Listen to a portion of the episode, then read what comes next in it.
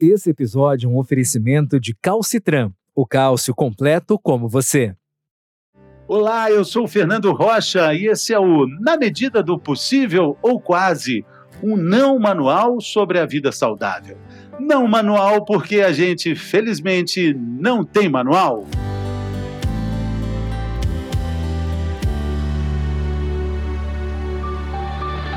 Osteoporose, vamos falar sobre isso? A perda da massa óssea é progressiva ao longo da vida e se transforma em um problema crônico que se chama exatamente osteoporose. Depois dos 50 anos, uma em cada três mulheres sofre alguma fratura por causa da osteoporose. Uma doença silenciosa que não tem cura, mas tem tratamento. Nesse episódio, a médica ginecologista doutora Ana Carolina Lazari fala sobre as formas de diagnosticar, cuidar e principalmente evitar essa doença que atinge cerca de 200 milhões de mulheres no mundo inteiro. Bem-vinda, doutora. Tudo bem, Fernando? Ótimo eu fiquei assustado com esses números de mulheres que sofrem com esse problema. Mas não é só uma questão das mulheres, não é, doutora? É, não, na verdade a osteoporose pode dar em qualquer indivíduo, né? É mais frequente em pessoas com mais idade, sem dúvida, mas até pessoas mais novas podem ter osteoporose, mas a frequência da mulher é muito maior. A gente tem uma estimativa que são seis mulheres por homem em pacientes com 50 anos, então você vê que a diferença é muito grande, né, entre homens e mulheres. Doutora, é, com a nossa população envelhecendo, né, a gente já tem mais avós do que netos no Brasil, é, a gente falar em 50 anos, nós estamos falando de uma idade muito jovem, não é? E já começam os riscos para a mulher, infelizmente, nessa idade. Isso. Pensando assim, na população geral, na idade da menopausa, né? Mas nós temos muitas pacientes que têm menopausa precoce, que é quando a gente entra na menopausa um pouquinho antes da idade que a gente deveria. E essas pacientes correm muito mais riscos, podendo, às vezes, até com 40, 45 anos, já terem o diagnóstico dessa doença. Doutora, é, alguns fatores assim chamam a atenção, né? A menopausa é por causa é, da questão hormonal, dos hormônios que a mulher deixa de produzir na menopausa? É exatamente isso, Fernando. O estrogênio ele é um hormônio que ele serve como se fosse uma proteção para o osso da mulher. Então, ao longo da nossa vida, é também importante frisar isso, a gente vai guardando como se fosse um estoque do nosso osso, né? Fazendo com que ele se torne forte, resistente. E a mulher, principalmente quando ela chega na menopausa e tem aquela queda da produção dos hormônios pelo ovário, e no caso do osso, principalmente o estrogênio, a gente tem uma queda da massa óssea, se a gente for pensar num gráfico, é um gráfico que vai ter aquela queda em rampa bem descendente, e aí a mulher que teve um estoque melhor ao longo da vida, ela pode ter uma massa óssea um pouquinho melhor durante esses anos. Então, sem a proteção do estrogênio, a mulher fica muito vulnerável à perda de massa óssea. E a questão do, do, baixo peso, isso é um problema? Vai ser assim, a primeira vez que a magreza vai ser contrária à saúde. Seria esse o caso, doutora? Então, a magreza, na verdade, extrema sempre é ruim para a saúde, né? A gente está pensando aqui uma pessoa eutrófica, com certeza não vai ter um risco aumentado. Mas quando a gente pensa em pacientes que estão abaixo do peso e que aí tem até algumas doenças associadas, como anorexia, bulimia, a gente tem pacientes que vão ter o quê? Diminuição das vitaminas que são essenciais para a formação óssea. Então vai ter redução do cálcio, vai ter redução da vitamina D, de, vitamina K, magnésio, e aí é como se não tivesse aquele substrato, a matéria-prima para a formação do osso. E o corpo começa a priorizar, né? Já que ela está num, num momento que ela está com muito baixo peso, ele começa a priorizar as funções que ele vai fazer com que funcionem melhor, né? Então essa paciente com certeza está num risco maior. Doutor, e como é que acontece o diagnóstico da osteoporose? Porque é, é sabido que existem fraturas que, que nem são é, diagnosticadas como tal, né? Às vezes uma dor nas costas, na verdade, é uma fratura. É. Então, a osteoporose, como você falou inicialmente, né, não tem nenhum sintoma exuberante, né? As fraturas podem ser silenciosas realmente. Então, às vezes, uma paciente que está diminuindo da altura dela que ela tem de costume, já é para a gente poder acender uma luzinha em relação a esse diagnóstico. Pacientes estão fazendo com que a sua postura ereta fique um pouquinho mais corcunda também. É uma coisa para a gente poder frisar um pouco mais nesse diagnóstico assim, na, na, na, prática, a gente acaba pedindo muito densitometria mineral óssea, né, que é um exame simples, de baixa radiação, que a gente consegue ver no, na região da coluna e no fêmur, é, padrões de massa óssea que são esperados para aquela população naquele sexo e idade. E aí, se ele tem algum desvio padrão, o que, que é esse desvio padrão? Ele variar dessa, desse, dessa concentração máxima da população. A gente pode dizer que ele tem osteopenia, que na verdade a osteopenia não é osteoporose, a osteopenia só é um enfraquecimento do osso pela própria idade. A osteoporose em si, o osso ele fica com uma trama muito aberta, é como ele ficasse muito frágil, não tivesse uma resistência importante. Então, uma queda boba, porque a gente não aconteceria nada, com essas pessoas geram fraturas muito importantes. Então, a densitometria óssea, sem dúvida, é o exame que a gente lança a mão assim, prioritariamente. Mas tem vários cálculos, calculadores a gente pode até buscar na internet, que a gente põe a nossa idade, o nosso peso, como é que é o nosso hábito de vida. Eu fumo, não fumo, sou sedentária, pratico atividade física, tem algum histórico meu ou de algum familiar meu que tenha tido fratura, e ele calcula ali o seu risco para ter osteoporose. Então, também para as regiões que não tem muito acesso, para aquele médico que não pode prescrever para todos os pacientes esse exame, é uma maneira da gente fazer o diagnóstico. Agora, é, doutora, existem muitas desculpas né, na nossa vida de todo dia para a gente não fazer atividade física, não ter uma vida mais saudável. E eu acho que a osteoporose é uma desculpa e tanto, né? Ah, eu não posso fazer atividade física porque eu tenho osteoporose. É, quando, na verdade, é, a pessoa tem, pode ter osteoporose porque não faz atividade física, né? Sem dúvida, assim, o osso, assim, como tudo no nosso corpo, né? Quanto mais a gente estimula a formação, a gente vai ter um melhor resultado. Então, os exercícios de impacto, aí depende do grau da paciente, né, de osteoporose, também da competência cardiovascular dela, mas uma simples caminhada gera um impacto, então a gente está dando uma mensagem para o nosso osso. Meu corpo ainda está funcionando, ele ainda está ativo, a gente tem que manter ele ativo, a gente não pode ter essa perda da massa óssea. E pensando em exercícios como a musculação, que a gente ganha massa muscular, a gente pode pensar ali o músculo como se fosse um colchão que está abrigando ali o nosso osso, que aí até ele não tem aquela força toda, mas a gente tem aquela musculatura para proteger ele, pensando em algum momento de queda. Exatamente, né? O, o músculo é um colchão que protege o osso, é, que na verdade tem toda uma trama de fragilidade também, né? A gente imagina ele com muita resistência, né, doutora? Mas aquela batida da corrida é ali que o osso se fortalece, é ali que a gente está fazendo células para os ossos, né? Quando a gente corre, né? É, que a gente está dando uma mensagem para o nosso corpo, né? Que o osso ainda tem que estar tá ali, né? Ele tem que estar tá presente, ele tem que ser uma prioridade. E dentro do nosso osso tem sempre um lado bom e um lado ruim, vamos dizer assim. Tem as células ósseas que estão ali formando o osso e tem as células que estão absorvendo o osso. Então a gente tem que dar um recado para essas células que estão formando o osso, para se manter formando o osso, e dessa forma a gente tem que ingerir por via alimentar ou através de suplementos, o que? A quantidade de matéria-prima, de minerais para poder dar substrato para que o osso seja formado. Isso também é muito importante. Então, a gente passou por um período, estamos passando ainda, né, por uma pandemia, é, onde a gente teve muita restrição de movimento, de atividade física durante muito tempo. Isso é. aí foi é, algo muito difícil. Como é que entra a reposição nesses casos? Estou falando também da vitamina D, que é fundamental para os ossos, para o cálcio, é, como é que ela é recomendada e como é que ela age no organismo? Então, assim, esse momento de pandemia, sem dúvida, foi um momento que a gente ficou menos exposto ao sol, né? Ficou mais dentro de casa.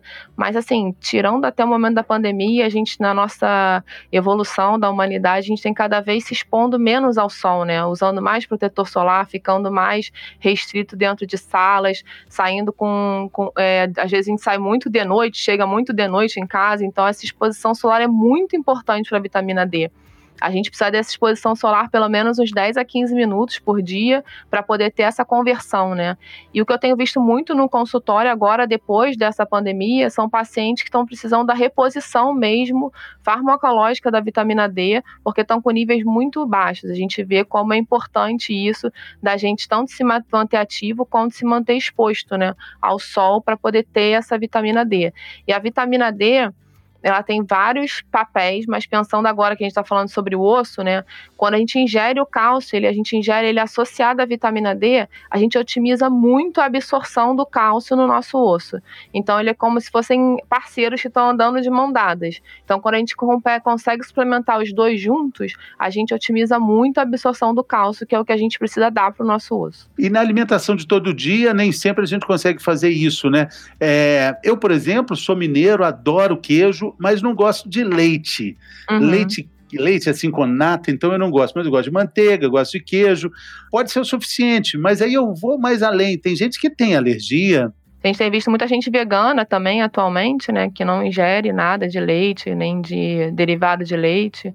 Então são pessoas que têm uma restrição e a gente precisa suplementar, né? E a gente, e assim, pensando na alimentação, tirando o leite os derivados que você já citou, a gente só vai ter mesmo vegetais de folha escura. E nesses vegetais a absorção de cálcio é baixa, porque dentro dele também tem fibras, são os fitatos, que eles, na verdade, o cálcio está ali, mas tem fibra junto que, que prejudica a absorção dele.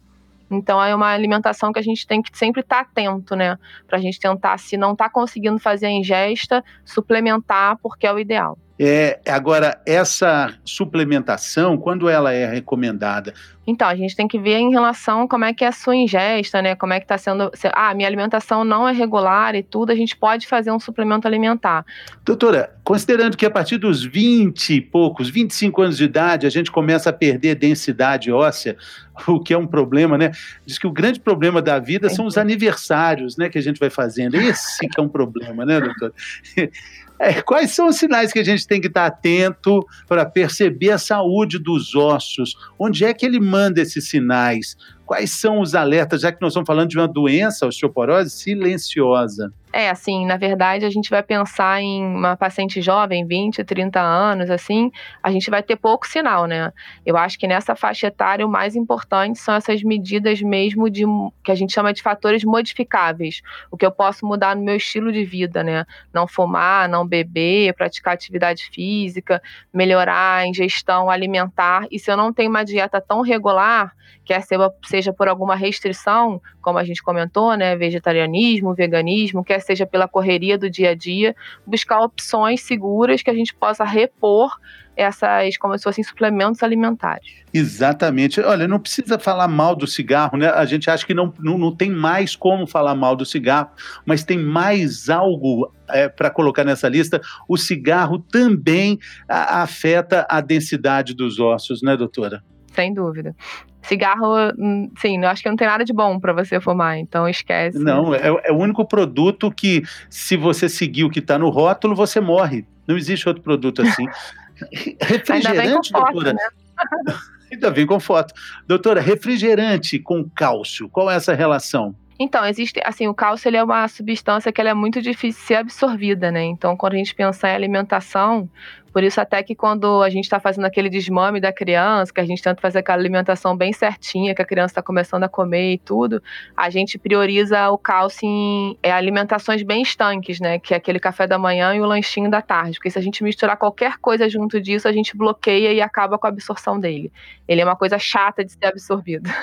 Exatamente. Me assusta muito essa questão de, de fratura é, sem, sem sinal de fratura, né? De pessoas que acham que estão com dor nas costas e, na verdade, quebraram uma parte da vértebra, quebraram partes importantes do corpo.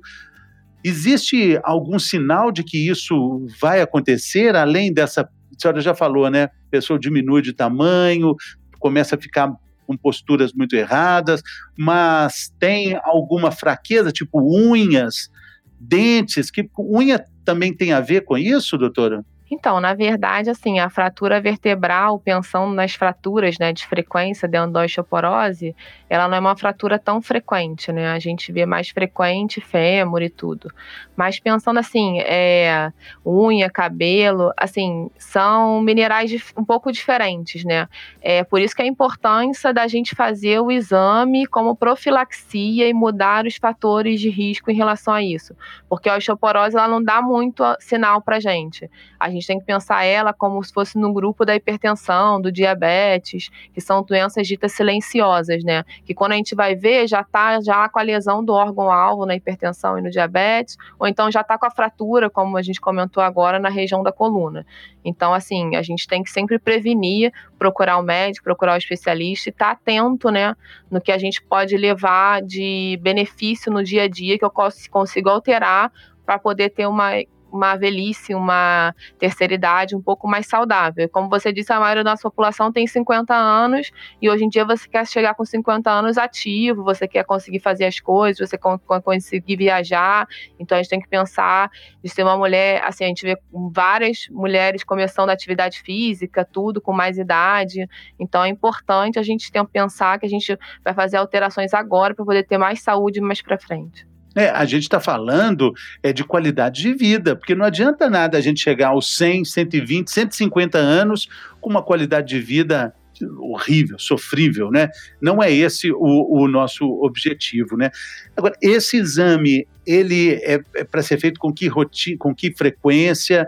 Ele é um exame, a senhora disse que é, a, supostamente, assim, considerando no, no nível de exames, ele não é tão complicado. Não, ele é um exame simples e de baixa radiação, né? O que dá bastante segurança pra gente. Pensando em rede particular, a gente tem ele disponível sem nenhum problema, né? A gente tem uma certa restrição na rede pública, né? Em relação à disponibilidade desse, desse exame da densitometria. A gente a gente tem que fazer em pacientes que têm risco de fratura, pensando assim, né? Aí, pensando nas mulheres, a gente vê a data da menopausa e normalmente faz dali uns 10 anos depois da menopausa. Mas se ela tiver uma história que, ah, minha mãe teve uma fratura ou minha avó teve uma fratura, a gente tem que começar isso um pouco antes, em torno dos 45 a 50 anos de idade, sem dúvida. É, e é muito importante lembrar né, que a questão genética está muito ligada com a osteoporose, mas em todos os problemas genéticos, é, a genética não é uma condenação, né, doutor? É uma informação, né? É muito importante falar sobre isso, né? É, eu acho que a genética, assim, a gente tem que pensar que a genética é uma coisa que está ali escrito, que está aumentando um fator de risco, mas que tem vários outros que a gente pode modificar. Então a gente tem que focar nesses outros que são modificáveis, né? Então eu não posso pensar, ah, minha mãe teve osteoporose e se ela já teve, então que eu tenho que ter mais cuidado ainda, né? Exatamente, uma informação de cuidado, de, de cuidado, de autocuidado também, né, de bons hábitos. Os bons hábitos eles servem para tudo, do fio de cabelo ao, ao, dedão do pé. Bons hábitos resolvem todos esses problemas, né, doutora?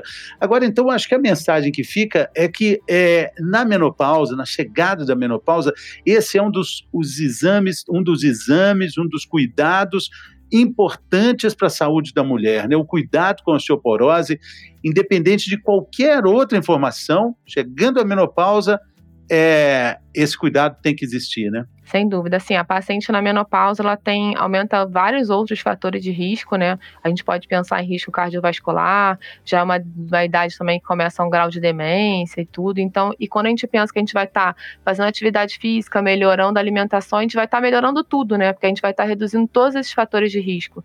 Então, a gente pensa que é uma caminhada de 30 minutos que vai estar tá reduzindo todos os riscos, porque eu possa ter qualquer complicação, desde a massa óssea até outros problemas problemas até mais graves.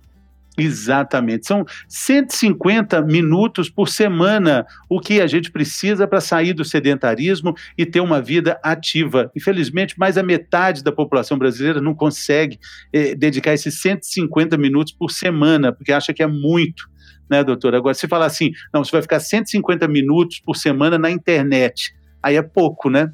Por que, que para fazer atividade é. física acaba sendo, é. sendo muito. Mas é, é mudança de, de hábito, né? Eu acho que é a coisa mais difícil, né, Fernando? Fazer mudança de Poxa, hábito é o mais difícil. minutos por semana não é nada, né? Doutora, eu queria te agradecer muito aí o esclarecimento, as coisas que a gente aprendeu aqui sobre osteoporose, os sinais de alerta, os sinais de atenção e cuidado, porque já, já estão dizendo né, que, o, que os 100 anos são os novos 60. Então a gente tem que se cuidar mesmo. Sem dúvida. Viver muito e muito saudável, né? Isso aí, gente. Muito obrigado. Até a próxima. Este episódio foi um oferecimento de Calcitran, o cálcio completo como você.